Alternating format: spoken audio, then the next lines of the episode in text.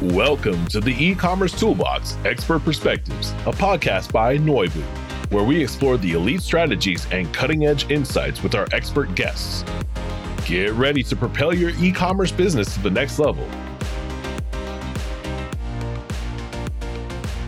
Welcome everyone to the eCommerce Toolbox Expert's Perspective. Joining us today, someone that I've known for a long time. He's quite famous in the Canadian e-com scene. So welcome, James. Really appreciate your time today. Thanks for having me, Kailin. I don't know if I'm actually famous, maybe like small town famous. We'll see. You're at least Canada famous. Everyone knows you here. And really one of your kind of largest claims to fame is everyone knows Roots, the iconic brand. Everyone has a pair of those sweatpants at home. And James, actually, maybe this is a great segue. I'm not going to steal your thunder into the first question is you began your journey in the stockroom. And when you kind of completed your time at Roots, you're in a C-level title overseeing a lot of things. So maybe walk us through that journey and how you got there. Well, I mean, first of all, the journey I never could have predicted. I mean, literally I was walking on Bloor Street here in Toronto, saw a billboard with Ben Affleck and Matt Damon in it and thought I needed a winter coat.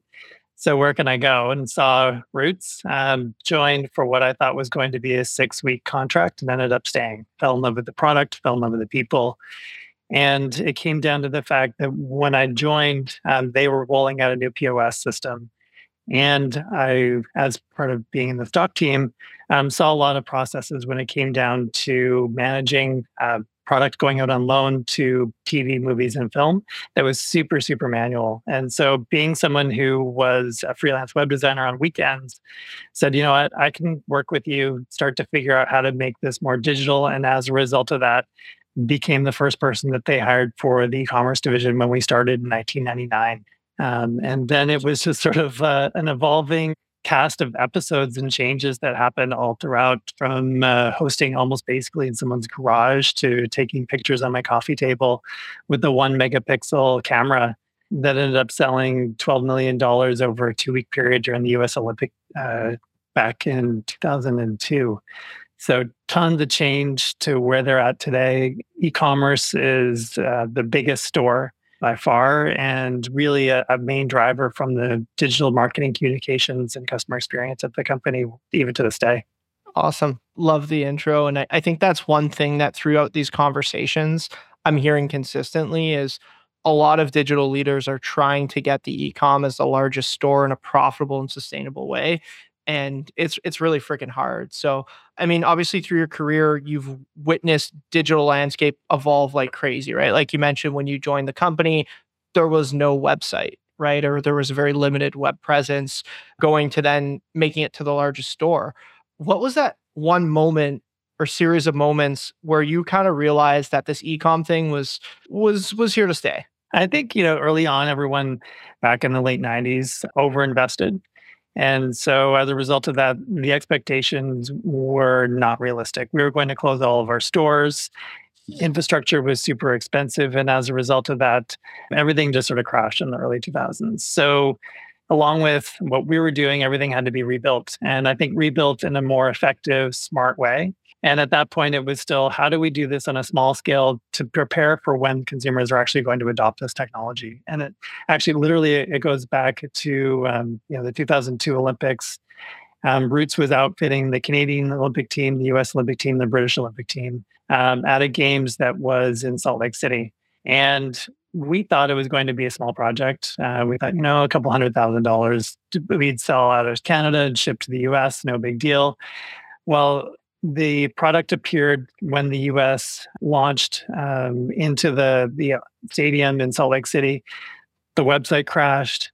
The phone systems crashed. Just everything. And I mean, at that point, there was no such thing as cloud computing. It was literally building servers upon servers upon servers to the point where people were on hold for 8 hours on the telephone systems. We introduced faxes where we put the fax number on the website and received over 7,000 faxes over a span of 2 hours. And it was just something that I never would have anticipated and really became a thing of, you know, digital is impactful. It's not just a toy. It's something that really can be meaningful and create meaningful, not only connections, but businesses for any organization. And so until that moment for me, it was sort of like, well, this is a toy. I love technology and I love building things. Let's figure out how to make this work, to, oh my God, I'm now in charge of something that is now that got the central focus of the entire organization at that point. How do we not lose all these sales that we've taken over the last 2 weeks and start to build a brand both domestically and internationally in a bigger and better way? I love that. I think that's very interesting. I didn't know that story. And I think you're bang on, right? Like that's one of those moments where you got so much demand that you kind of start to realize like, well, are we going to go and open up permanent stores in all of the US for the rest of the time? Probably not, right? So transferring that into a digital channel and opening up those markets so that when those events do come in, whether it's the Canadian Olympics or the US Olympics or any international Winter Olympics, I think that makes a ton of sense. How do you think the concept of omnichannel has evolved in the last decade or two?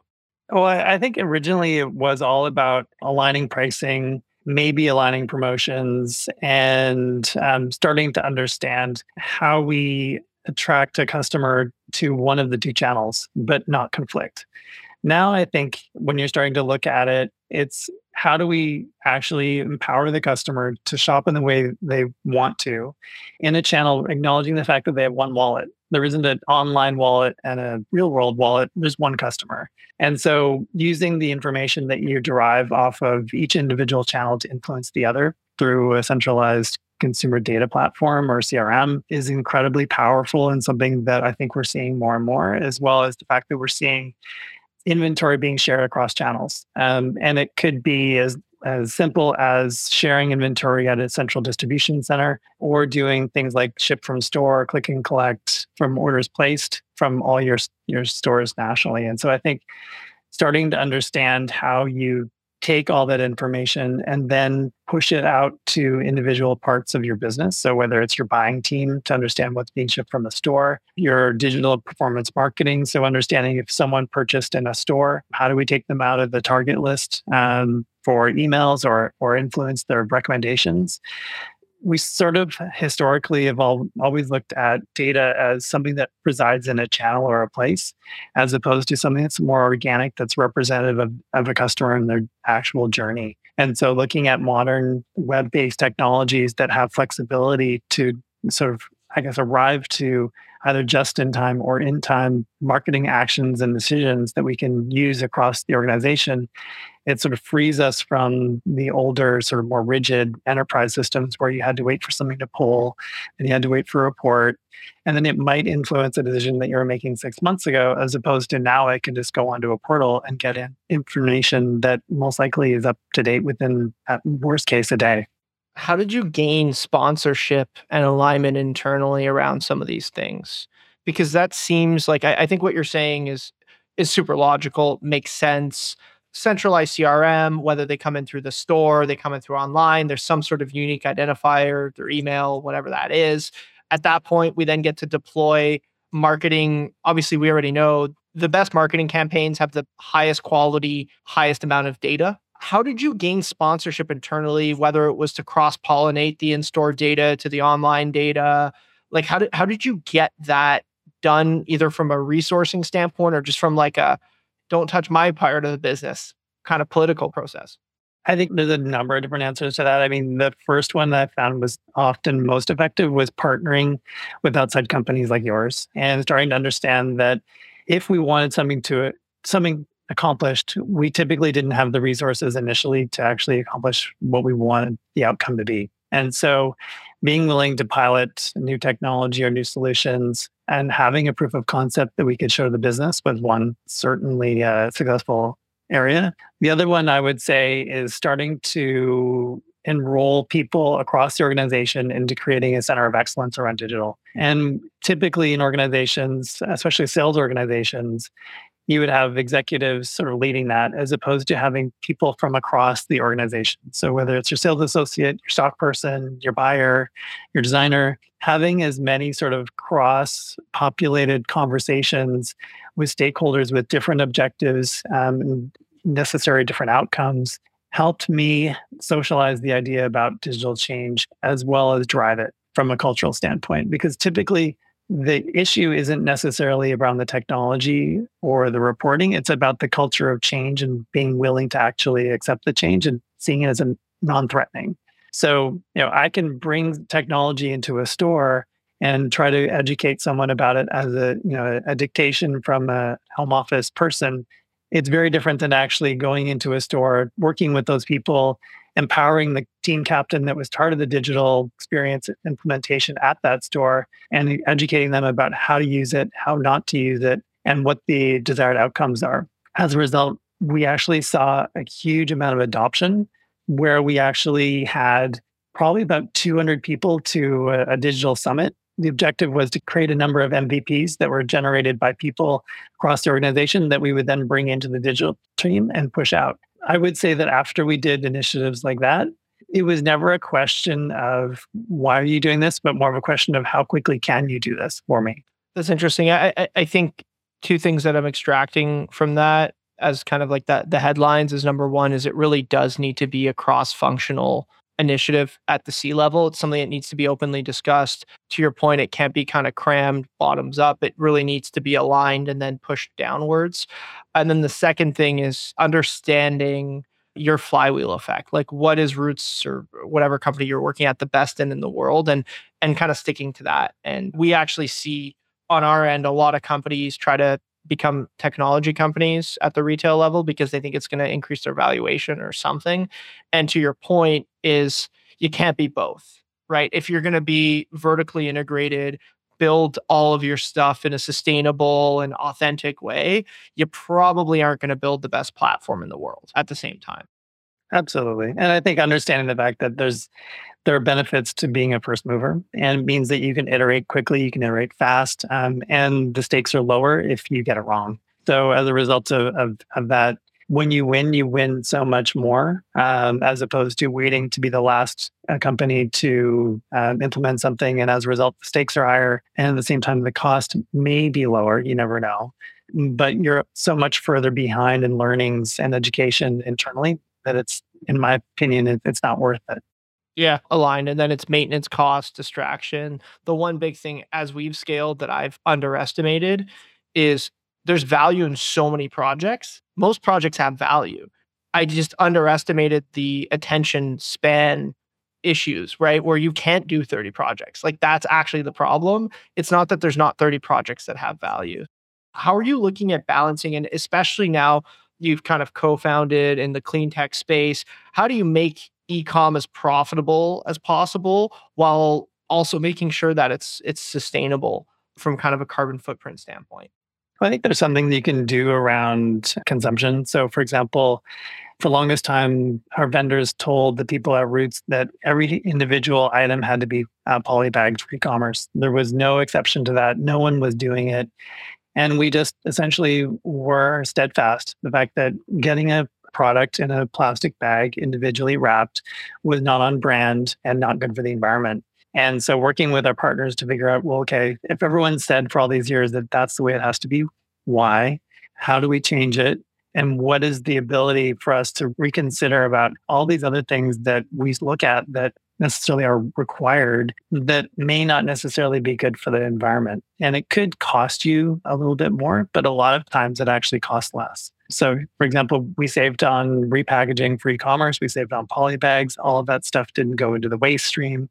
And our customers actually were able to touch and feel the products as soon as they got them out of the bag, instead of having to rip open a package, to rip open a bag, to rip open something else. Like it's not great. And so I think as more large companies start to adopt more environmentally friendly practices, it becomes less niche. And as a result of that, hopefully the cost will come down. And as a result of that, then it becomes more accessible for every player in the market, as opposed to just something that is central to a company's brand. And as a result of that, that's why they're doing it. There may be some additional cost, but for whatever reason, that resonates with their customer, as opposed to being in a situation where all consumers just expect it because it's dial tone. Yeah. And to your point, it was very much on brand for Roots to not have an experience like that, where it is kind of associated to high quality, low carbon footprint, sustainable clothing. I've had the same pants for probably too long now at this point, probably due for an upgrade. But yeah, to your point, I think it's very, very much on brand. Can you maybe talk to us a bit about how technology like your calculator API could lead certain people towards a more sustainable future in e-com?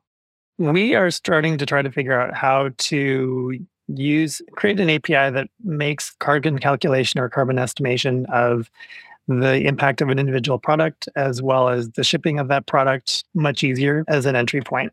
So we're trying to make something like this accessible for every single business, regardless of size, as opposed to something that, for the most part, has been really centralized around some larger players that can invest in this. So we're working on that, as well as another initiative, which is starting to connect customers in the Southeast Asia region to projects that actually impact them personally. So if you're in Thailand, we're going to try to connect you with projects that are about removing plastic out of the ocean outside Krabi Island. If you're in Indonesia, outside of Jakarta, there's an initiative that protects the biodiversity and preserve around an orangutan habitat that's threatened. And so we're trying to promote that. So it's really sort of trying to understand, how do we break down this big global problem of the environment and climate change and sustainability, and make it something that resonates with you personally because it's close to home and you can actually go and see the impact of that initiative. Because at the end of the day, so many people sort of look at this and say, it's not my problem because I can't do anything to change it. As opposed to, if I pick up a piece of trash on the side of the road, that means that it may not go into the waste stream or into the water. And as a result, an animal may not eat it and they're going to have a much better quality of life. That's really cool. I always love, and I tell the team internally, it doesn't always have to be what's good for this is bad for that. Like, I genuinely do think there's win-win-wins where you can increase profitability, increase sales, and decrease waste. I genuinely do believe that. So I love that. And I think you just have to be a bit more creative. But I think, especially when it feeds back to the brand, it's super, super relevant. I probably wouldn't have a podcasting job if I didn't ask you about AI. So I would love to get your take on how you think intersecting the technology of AI with e-commerce and what you think kind of some of the top opportunities are for retailers. I think, looking at fraud verification, personalization, propensity to buy, change categories, that sort of thing, I think hopefully you're already doing it, because at the end of the day, that technology has been around for close to 10 years now. What I would say, and because of my interest in environmentalism, is the fact that I would love to see technology help, and AI specifically, help understand what the best product is for you to buy. So instead of having you buy 6 different sizes and 6 different colors, only buy 1 or 2. So that means recommending the color that's right for you, potentially having recommendations on your size based on a visual image of yourself, which a Canadian company called Passon does that. Being able to do a visualization of what the actual garment looks like on your body. Other websites or companies do that as well. And then understanding the fact that by using AI, we can determine the best location for that product to come to you in the least amount of shipments in the best size package. So it reduces the shipment size. So all of these sort of little initiatives sort of ladder up to the fact that I'm going to buy what I think I'm probably going to keep. I'm going to get it to you in the least amount of environmental impact. And as a result of that, I'm 1, not tying up inventory. And 2, I'm not causing unnecessary waste by returns or shipping.